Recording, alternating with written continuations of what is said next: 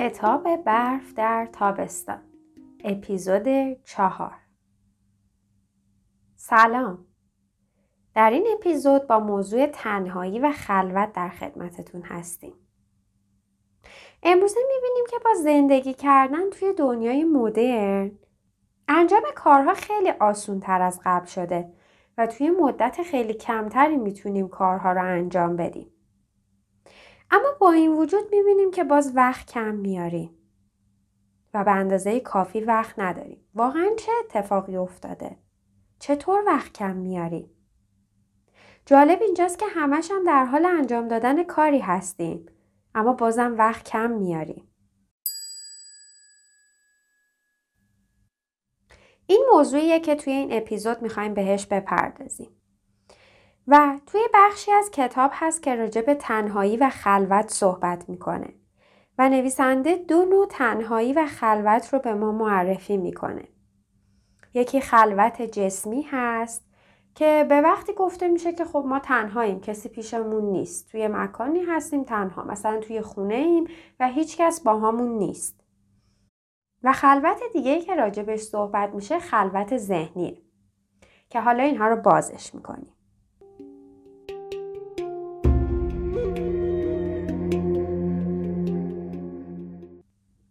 شاید اینو تجربه کرده باشید که خیلی وقتها تنها باشید. مثلا توی خونه با خودتون تنهایید و هیچکس دور براتون نیست. اما ذهنتون انقدر مشغوله که اصلا نه گذر زمان رو متوجه میشید نه تنها بودنتون رو. گاهی حجوم افکار انقدر زیاده که کلا آدم کلافه میشه و می‌خواد پاشه بره یه کاری بکنه یا پیش کسی بره شاید ساعتی بتونه از دست این افکار خلاص بشه. اینجور موقع ها با اینکه تنها هستی ولی انگار از یه جای شلوغ و پر سر و صدا برگشتی یا با کسی کلی بحث کردی و انگار که ذهنت خسته است و تو یک خستگی رو تجربه می‌کنی در حالی که چندین ساعت با خودت تنها بودی. اما انگار از یه جای خیلی شلوغ و پر صدا برگشتی و با یکی بحث کردی. تو خسته خسته ای. معمولا آدم ها نمی‌تونن این شرایط رو تاب بیارن و همون اول که تنها میشن و حجوم افکار رو تجربه می‌کنن این حس تنهایی اونقدر اذیتشون می‌کنه که هر جوری شده پا میشن یه کاری می‌کنن. و خودشونو با یه چیزی سرگرم می‌کنن. مثلا میره تلویزیون رو روشن می‌کنه. یه کتاب برمیداره می‌خونه. یه آهنگ گوش میده. یا رادیو رو روشن می‌کنه. یا خودش رو به آشپزی سرگرم می‌کنه. یا با یه کار دستی خودش رو سرگرم می‌کنه. مهمتر از همه گوشی دستش می‌گیره. اینستاگرام رو باز می‌کنه. توی واتساپ میره. توی تلگرام میره. و یا اینکه اصلا پا میشه میره بیرون. آدم ها تاب تنهایی و مواجهه با خودشون رو ندارن و همیشه یه جورایی خودشون رو سرگرم می‌کنن. این موضوع وقتی اتفاق میفته که فرد خلوت ذهنی نداره.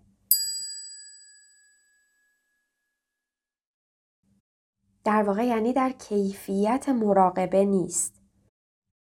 این آدم بیقرار میشه. همش حس می‌کنه یه چیزی کمه. اما هر کاری می‌کنه این حس کمبود رو نمی‌تونه از بین ببره. یه کلافگی و سردرگمی همیشه باهاشه. و برای اینکه این کلافگی و سردرگمی رو به طور موقت یه سرپوشی روش بذاره خودش رو سرگرم می‌کنه. خیلی از خریدهایی که می‌کنیم به همین دلیله. گاهی به یه سری خریدها نیاز داریم و لازم و ضروریه که یه سری خریدها رو انجام بدیم. اما امروزه می‌بینیم که خیلی از خریدهایی که می‌کنیم افراته و اصلا به اون چیز نیاز نداریم و یه جور مصرف کنندگی عادت ما شده. و این مصرف کنندگی برای سرگرم کردن خودمونه برای اینکه برای یه مدت کوتاهی روی اون کلافگی و حس کمبودی که داریم سرپوش بذاریم. اما این فقط به طور موقتی برای ما کار می‌کنه.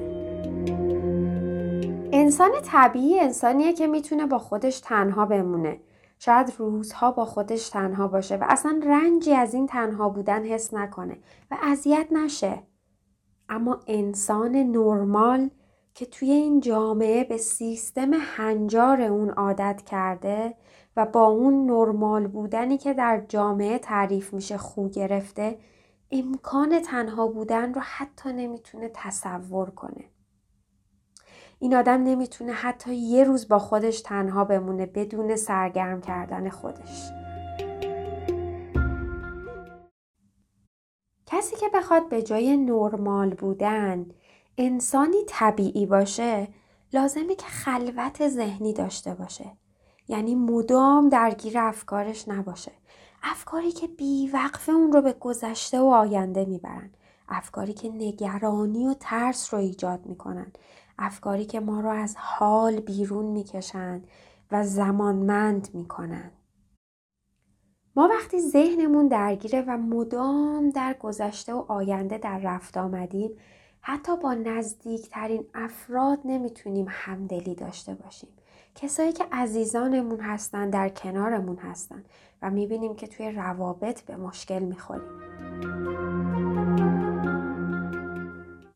انسان نرمال با خو گرفتن به دنیای امروزی هر روز بیش از پیش کار می‌کنه و هر روز بیش از پیش از کاراش عقب میفته و زندگی ناشی از این عقب ماندگی به استراب و درماندگی براش تبدیل میشه.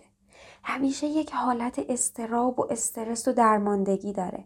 به هیچ کاریش نمی‌رسه. برای خروج از این وضعیت لازمه خلوت ذهنی داشته باشیم.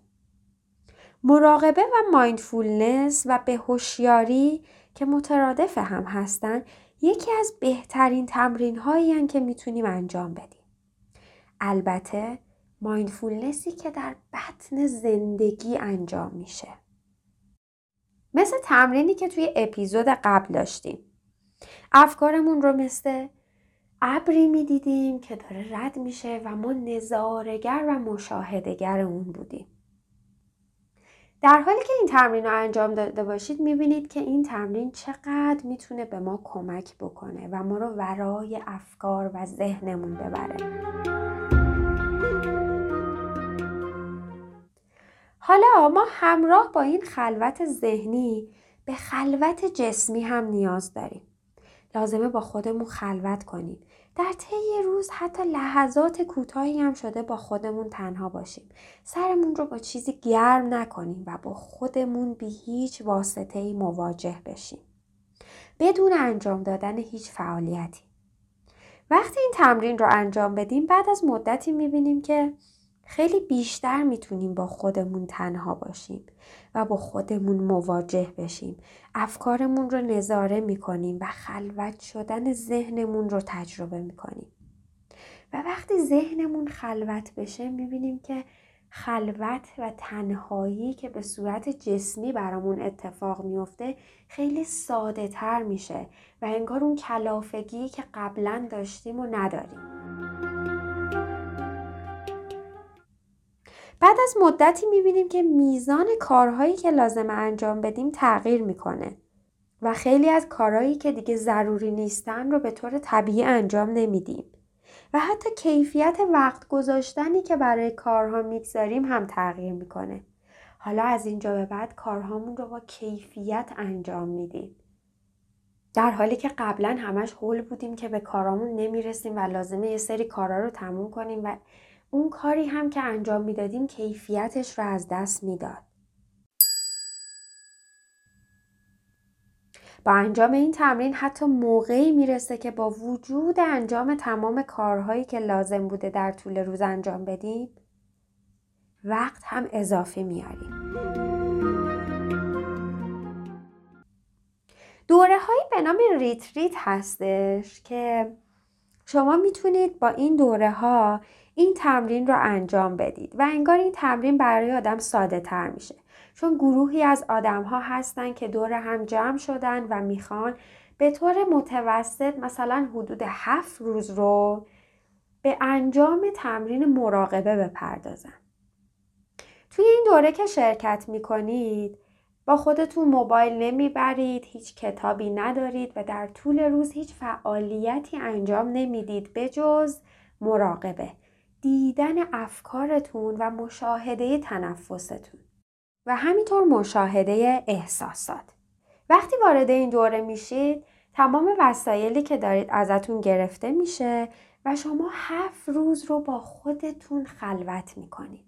در این دوره صحبت نمی کنید به هیچ عنوان و توی بعضی از دوره ها حتی نگاه کردن هم مجاز نیست. یعنی شما سرتون پایینه و پایین رو نگاه می‌کنید. تو صورت کسی نگاه نمی کنیم و می‌گذاریم که اون خلوتمون با خودمون ادامه پیدا بکنه. از صبح که تقریبا حدود ساعت پنج بلند میشید تا ساعت هفت و هشت شب که موقع شام و خواب هست شما هیچ فعالیت دیگهی به جز مراقبه انجام نمی‌دید و یکی دو ساعت بینش ناهار و استراحت دارید و تمام وقت شما به مراقبه و تمرینات mindfulness میگذره. و این می‌تونه یه تمرین بسیار فوقالعاده در همراهی آدم های دیگه که می‌خوان این تمرین رو انجام بدن باشه و این به ما انرژی میده. یادم توی یکی از این دوره های retreat که شرکت کرده بودم تقریبا روز دوم بود که یه نفر دیگه واقعا نتونست تاب بیاره. این سکوت رو این صحبت نکردن رو و این مشاهده افکار و تمرینات رو. و از اونجا به بعد شروع کرد به خندیدن. خنده های هیستری که اصلا طبیعی نبود. و حدود یک رو نانستاب میخندید بدون وقفه. که از اونجا به بعد این فرد با حالی که داشت دوره رو ترک کرد و دیگه ادامه نداد به دوره. و می‌خوام این رو بگم که خیلی از ماها تا به این تنهایی رو نداریم. و لازمه که ابتدا خودمون تمرین هایی رو داشته باشیم این مواجهه رو انجام داده باشیم تا بتونیم این تمرین رو توی تعداد روزهای بیشتری انجام بدیم. شاید حتی با یک دقیقه تمرین شروع کنیم و بعد بشه دو دقیقه و بعد پنج دقیقه و همینطور ادامه بدیم.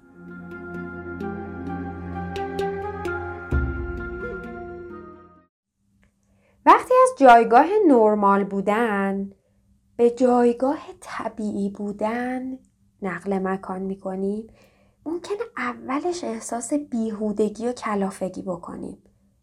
چرا که به این نوع زندگی عادت نداریم و فکر می‌کنیم که همش باید یه کاری انجام بدیم و وقتی کاری انجام نمیدیم انگار بیهوده ایم و وقتمون داره به وتالت میگذره. منتها با گذشت زمان آرامشی که این نوع و شیوه از زندگی نصیبمون می‌کنه راه بازگشتی برامون باقی نمی‌ذاره. شعفی که این زندگی داره ما رو به سمت خودش می‌کشه. و طوری میشه که شیوه زندگی کردنمون طبیعی بودن میشه. و البته می‌بینیم که بیش از پیش کارهامون پیش میره و زندگی برامون خیلی کارآمد شده. دیگه کم بوده وقت نداریم و کل کارهامون با یک کیفیت فوقالعاده انجام میشه. پس خلوت کردن جسمی و ذهنی از ضروریاتیه که هر انسانی برای طبیعی بودن لازم داره که اون رو توی زندگیش تجربه کنه. مگر اینکه بخواد با همون کلافگی و حجوم افکار به زندگی نرمالش ادامه بده. در حالی که انتخابمون اینه که به طور طبیعی زندگی کنیم لازمه که خلوت ذهنی و خلوت جسمی رو در طول روز با خودمون داشته باشیم و تمرینش کنیم و البته اینم بدونیم تمرینی که برای خلوت جسمی انجام میشه خیلی مهمه که همراه با خلوت ذهنی باشه. چرا که ممکنه ما ساعتها و روزها با خودمون تنها باشیم اما حجوم افکار ما رو رها نکنه.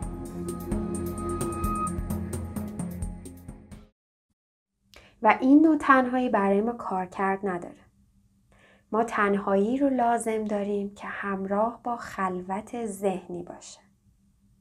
وقتی خلوت ذهنی رو تجربه می‌کنیم حالا ارتباطمون و کیفیت ارتباطمون با آدم ها هم تغییر می‌کنه. یه جمله توی کتاب هست که میگه تمام زندگیم را صرف تلاش برای درک کردن خودم، دوستانم، خانوادم و دخترانم کردم. این اولویت من است. بقیه چیزها را اگر لازم بود انجام می دهم. اگر خودم و عزیزانم را درک نکنم موفقیتی در زندگیم نمی بینم.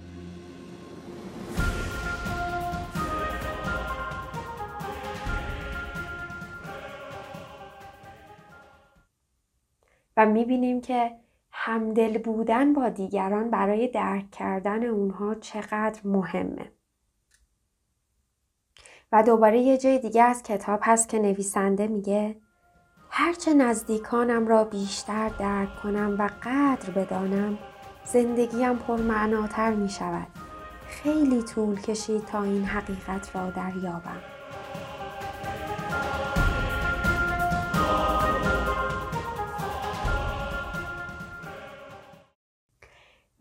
که خلوت ذهنی نداریم.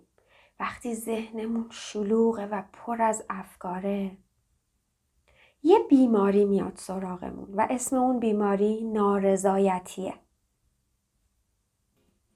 آدم ها نمی بینن که هر کاری می‌کنن باز ناراضیان. یکی دنبال تحصیلات بیشتر میره یکی دنبال تفریح بیشتر میره یکی دنبال پول بیشتر میره. یکی دنبال کار بیشتر میره یکی دنبال ارتقای جایگاهه. و هر کدوم از ما به اینها دست پیدا می‌کنیم اما باز می‌بینیم که ناراضی هستیم. و این نارضایتی فقط و فقط به خاطر قیاب خلوت ذهن.